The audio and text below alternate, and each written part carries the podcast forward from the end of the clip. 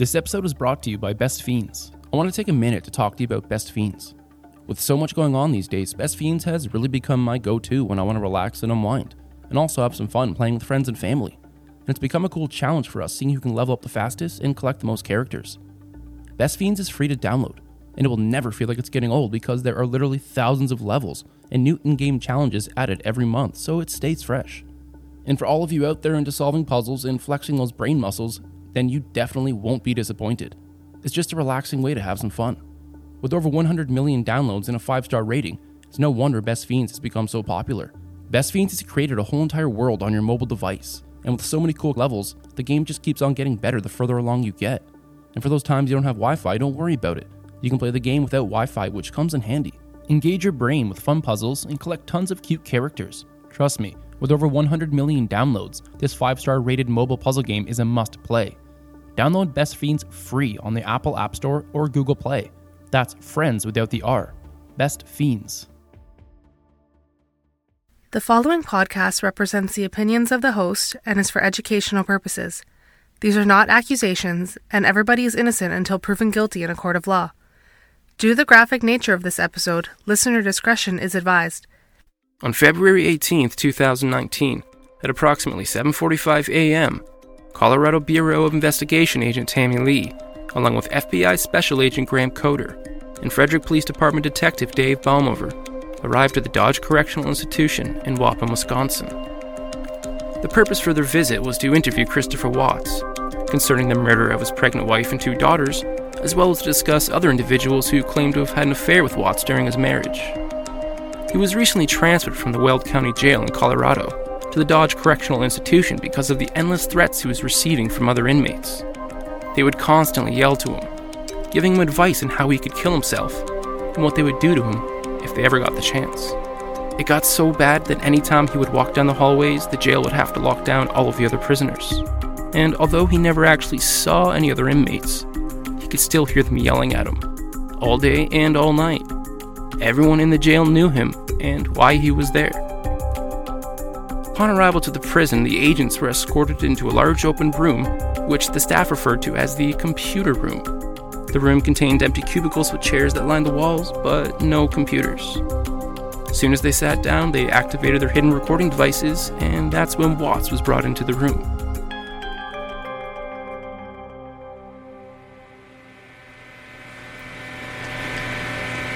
Shoot, he's coming. He's like, Hey, Chris. Chris? Do you remember us? Uh, yes. yes. See? Okay. I see it. I just good to took a moment there. You Good to see you. different. Well, let me put some fears aside. Um, you remember, um, I talked to you, Tammy talked to you, Dave talked to you. We're all from Colorado. The last time we talked to you was a different situation, right? And that's completely different now. So your case is completely closed. Okay. Okay. Um, but why we are here, so in talking with Tammy and talking with Dave, um, I said that it all happened a bit too quick for us, right? Um, so when we saw you last, we were talking and talking and talking, and then the next thing you know, all of a sudden some patrol officers came in and arrested you. Um, and that was far quicker than we had hoped it would happen. Um, and you understand why that happened, and we understand why that happened, but it left us with a thousand questions that we didn't get to ask. And then, even more importantly, I think it probably left you with a thousand things that you didn't get to talk about with us. I don't know if you feel that way or not, but um, and so that's why we're here today. Um. Since Christopher Watts was convicted of killing his wife, Shanann Watts, and two daughters, Bella and Celeste, there's been a lot of information that's come to the surface. In this season, I'll dive deep into the series of events that rocked the small town of Frederick, Colorado during the summer of 2018. With police body cam footage, hours of interviews, and over 2,000 pages of discovery documents, we'll discover how and why this crime occurred. And with recent developments, we'll look into parts of this crime which still remain unsolved and the people who remain unpunished.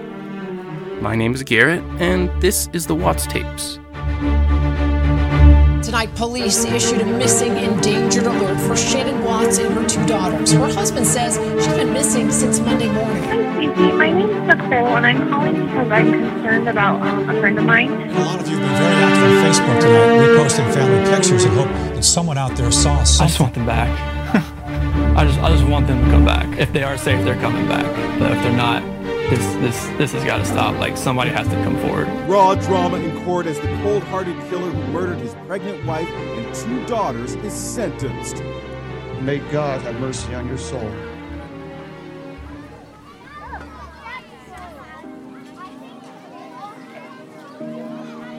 Frederick, Colorado is a small town about a half hour drive from Denver. According to their website, they're a vibrant and growing community along the front range of the Colorado Rocky Mountains that strives to preserve their small town feel and community togetherness as they grow. It's a beautiful place to call home. In the first chapter of this story, we're going to review the events leading up to the morning of August 13th, 2018. At first, I thought that's where the story began a missing mother, a phone call to police from a concerned friend. But I was wrong. After consuming everything that I could related to this case, and everything related to anybody related to this case, I began piecing things together. Among the mountain of documents, interviews, videos, and more interviews that I've been poring over these past few months, there appeared to be a common theme. Chris Watts was a nice guy, and that's what makes this case so interesting.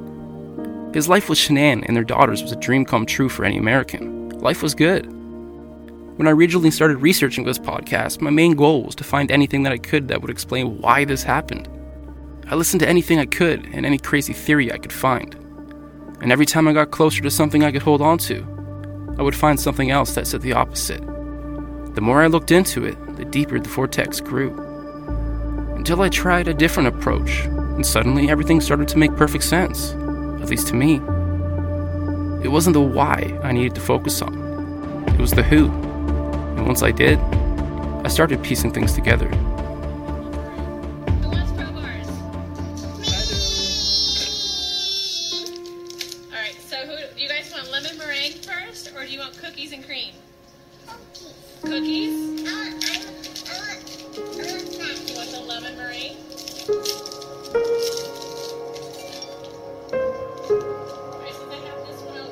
Shanann Watts documented much of her life and the lives of her growing family on Facebook. And it was on Facebook where she would meet Chris Watts. A mutual contact had sent her a Facebook prompt suggesting Chris as a possible friend. My friend sent me a friend suggestion for him. It was actually his cousin's wife, and um, I deleted it. I was like, I'm not interested. I don't want to meet a guy. Uh, bye bye. She deleted it. Two months later, she received a diagnosis. And I went through one of the, I would say, darkest times of my life because things just got scarier, um, worse. Um, I thought my life was crumbling underneath me, and I didn't know uh, which way to turn. Shanann had lupus. It was also around this time she received a friend request from a stranger. and I got a friend friend request from Chris on Facebook, and I was like, oh, what the heck? I'm never gonna meet him. Except, A North Carolina resident at the time, she quit her job of nine years and lost a lot of friends. in the part where I gave up on everything, I quit my job. It was kind of temporarily, but kind of quit my job uh, of nine years. I just said, I'm done. I can't do this anymore. I'm you don't you don't understand me. You don't understand what's going on in my life, and I quit. But it wasn't a match made in heaven from the start, and it was a dark period of Shanann's life, moving from one chapter to the next, as well as dealing with serious health issues. But Chris was determined. He stuck by her, and the two became closer and closer. Well, one thing led to another, and he's the best thing that has ever happened to me. Two years later, on November 3rd, 2012, they were married. Shortly after, in May of 2013, the couple moved to Frederick, Colorado, where both Shanann and Chris worked at a Ford dealership in Longmont.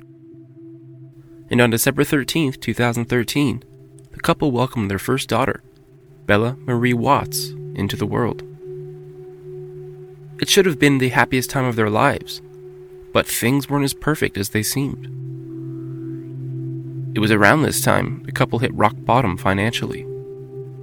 Chris and Shanann Watts jointly sought Chapter 7 bankruptcy protection in June 2015 after amassing more than $70,000 of debt for unpaid credit cards, medical bills, and student loans. In a June 5, 2015 filing with the United States Bankruptcy Court in Denver, Shanann and Chris Watts reported their two savings accounts contained just $3.51 and $6. Their checking account contained little more than $860. Then on July 17, 2015, Shanann and Chris welcomed their second daughter, Celeste Catherine Cece, into the family. You want that? Come here. Will Mimi bring you that? Yeah. Will you bring me Cece? Bring me Cece. That year was a struggle for the growing young family, but they stuck together. And soon, things turned around for the Watts family. After about two years at Longmont Ford, Chris quit his job to start as an operator at Anadarko in January 2015. Shanann started working for Le-Vel, a multi level marketing company that sells health supplements and weight loss patches under the brand name Thrive. Shanann and Chris Watts were finally turning things around. I found a lot of Shanann's posts to be pretty inspiring. I realized her job was marketing and she was just doing her job well, but her perspectives and attitude was inspiring. We all know how hard it can be to find yourself in a position in life where you just can't get a break, but she did it. She did it by herself with her positive attitude and drive to succeed. As I've already mentioned, she was very active on Facebook, and when she wasn't posting videos of her family, most of her posts were about her increasing success with the new job, which even gave her a Lexus for her skill at selling products. So, you know, sometimes we have to reassess, like reassess in our life. Like sometimes we feel like life's attacking us, and when we do, we have to we have to sit back and and look at the big picture. And it may not be something right away. It may be if it's happening to you right now, you may not see the big picture. You may not see it until six months down the road or what the connection is. But when you do, it's going to all make sense. It's all going to click, and you're like, why was I beating myself up for something? No reason at all. Like, no reason at all. The Watts family was moving forward, and the hard times were behind them. They were making a home for themselves in Frederick. The years moved forward, and life was great for the growing family. Then on June 11, 2018, Shanann posted a video on Facebook. As the camera focuses, you see Shanann standing in her kitchen. Oops, we did it again, emblazoned onto her t shirt. That's when Chris walks in. We did it again. I like that shirt. Really? The reaction was odd. Awesome. Chris didn't seem to be very excited. In fact, he kind of seemed overwhelmed. So pink means. That's just the test. I know. It just says the pink is going to be girls. I don't know. Just the test. That's awesome. His mouth says wow, but his eyes say different. If you compare this video announcement to when he found out Shanann was pregnant with their first daughter, it's a world apart. Things just seemed off, and Shanann can tell. She confided in friends and poured her heart out to them, but it wouldn't help the situation. Chris Watts was becoming a different person altogether. A few days later, Shanann uploaded another video.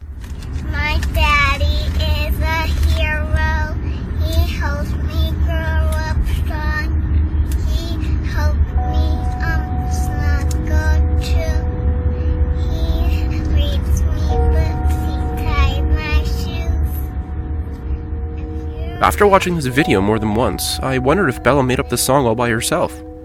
Or was she coached? I don't know everything that was going on behind the scenes, but maybe Shanann already feared she was losing Chris and trying to pull out all the steps to save their marriage.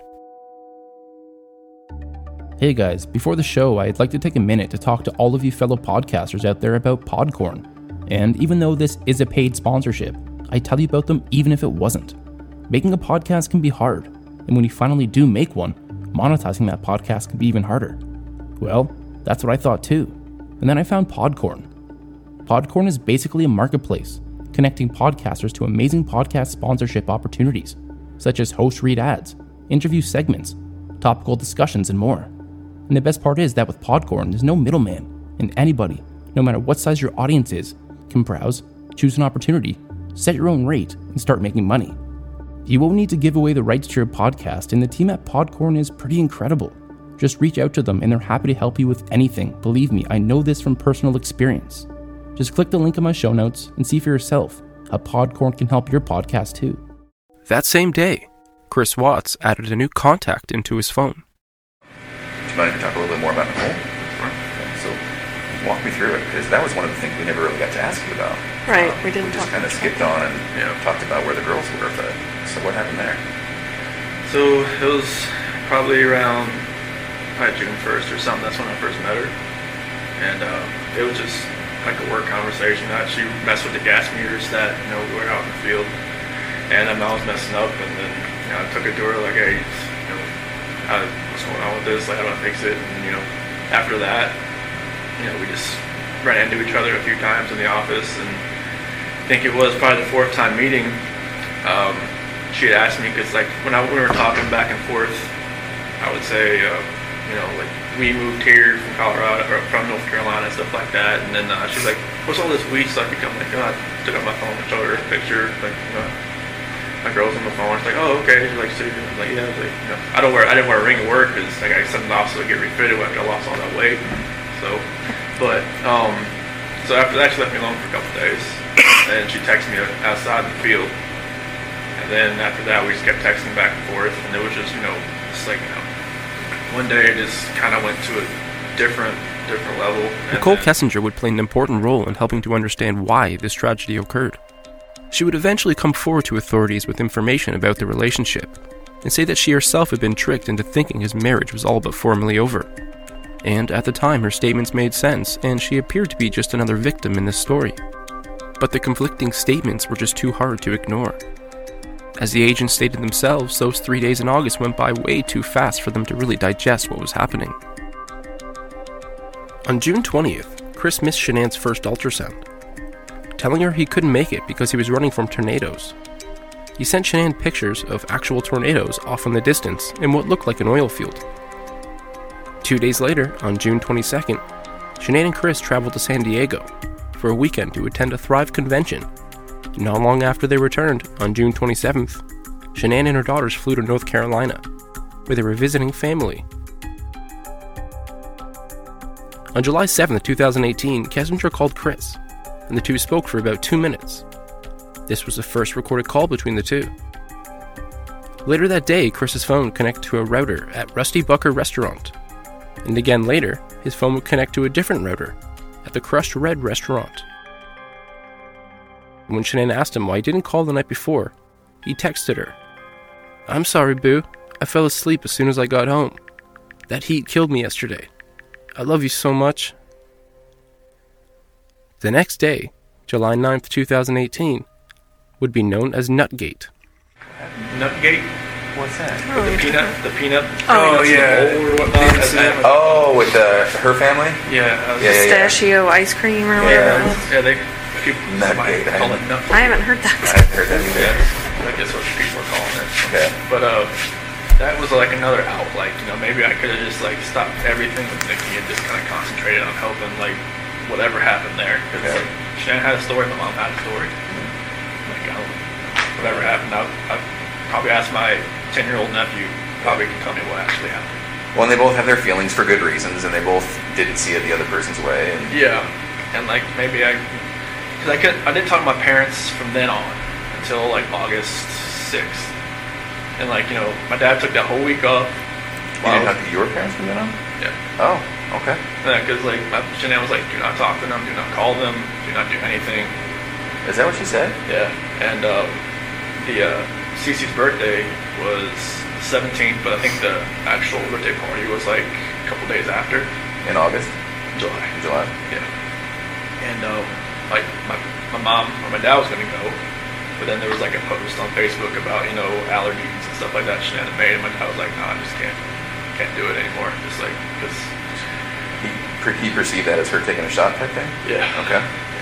Like she always says she never, you know, put those posts uh, directed at anybody. But I, she she had a method. If you read them, you know who she's Yeah. talking about. She had a method to the madness, and you can see it. Shanann discussed how Watt's mother gave Celeste ice cream with nuts in the ingredients and told Chris, You should call your dad and tell him you do not appreciate your mom putting your daughter at risk today, nor do you like that she teased our girls.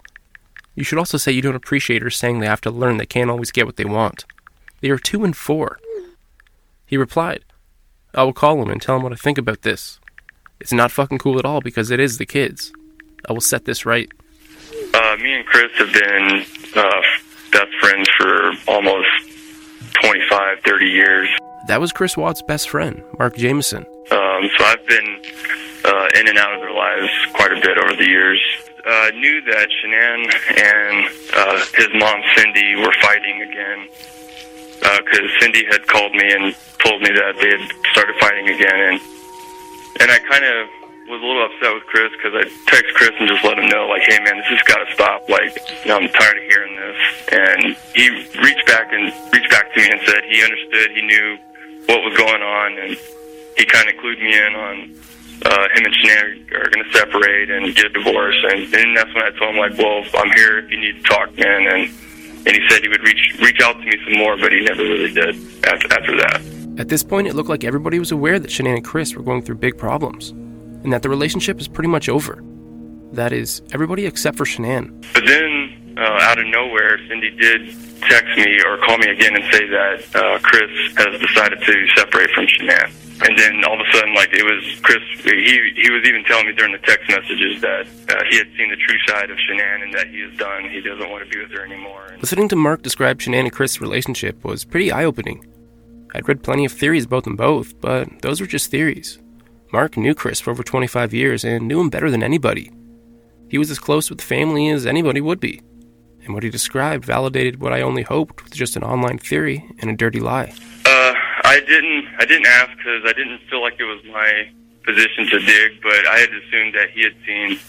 Because for years, his family has always assumed that Shanann has been pretty shady, um, and I never really saw it. But they all had reason to believe that she was very, very. There was something about her. And Chris said he had finally seen whatever. She was very shady. She had a dark past, like um, I don't know, like sleeping with her old boss and even while she was seeing Chris and money issues with her boss.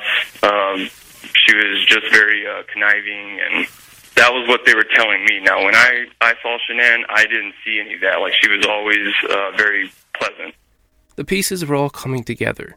But as Shanann was in North Carolina, she and Chris were still the happy couple they always were, at least through text and phone calls.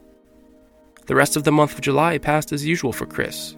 He would sleep very little, get up very early, go to work, come home, eat, exercise, and then go to Nicole's. It was a routine he began to enjoy, and soon, even love. Then on July 24th, just after 8 o'clock, Shanann sent this text to Chris. I realized during this trip what's missing in our relationship. It's only one way emotions and feelings. I can't come back like this. I need you to meet me halfway. You don't consider others at all, nor think about others' feelings. He replied that he was sorry and he loves her. Shanann responded, I'll try to give you space, but while you are working and living the bachelor life, I'm carrying our third and fighting with our two kids daily and trying to work and make money. It's not hard texting love and miss you. If you don't mean it, then I get it, but we need to talk. I kept looking at my phone all night and no response from you. Like, seriously, we didn't just start dating yesterday. We've been together eight years and have 2.5 kids together. He assured her, again, that everything was fine. He loved her and the girls, and he couldn't wait to see her when he got to North Carolina. A few hours later, just across town, Nicole Kessinger sat down on her bed and opened up Google. The past month for her had passed by so fast, and she was having a great time. She'd found the love of her life, or just the next fling. Regardless, it was fun, and she was ready to see where it could go. Before things even got serious, Chris already told her he was in the process of divorcing his wife. And as far as she knew, he was living in the basement, and they were free to do whatever they wanted. But that's when she typed into the search bar a question that would put my theory into motion, and would, eventually, leave many people wondering did Chris Watts plan this tragedy alone?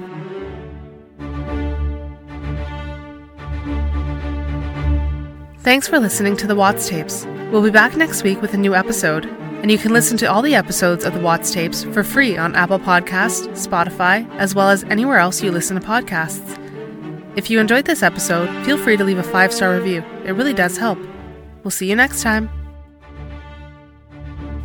Next week on the Watts tapes.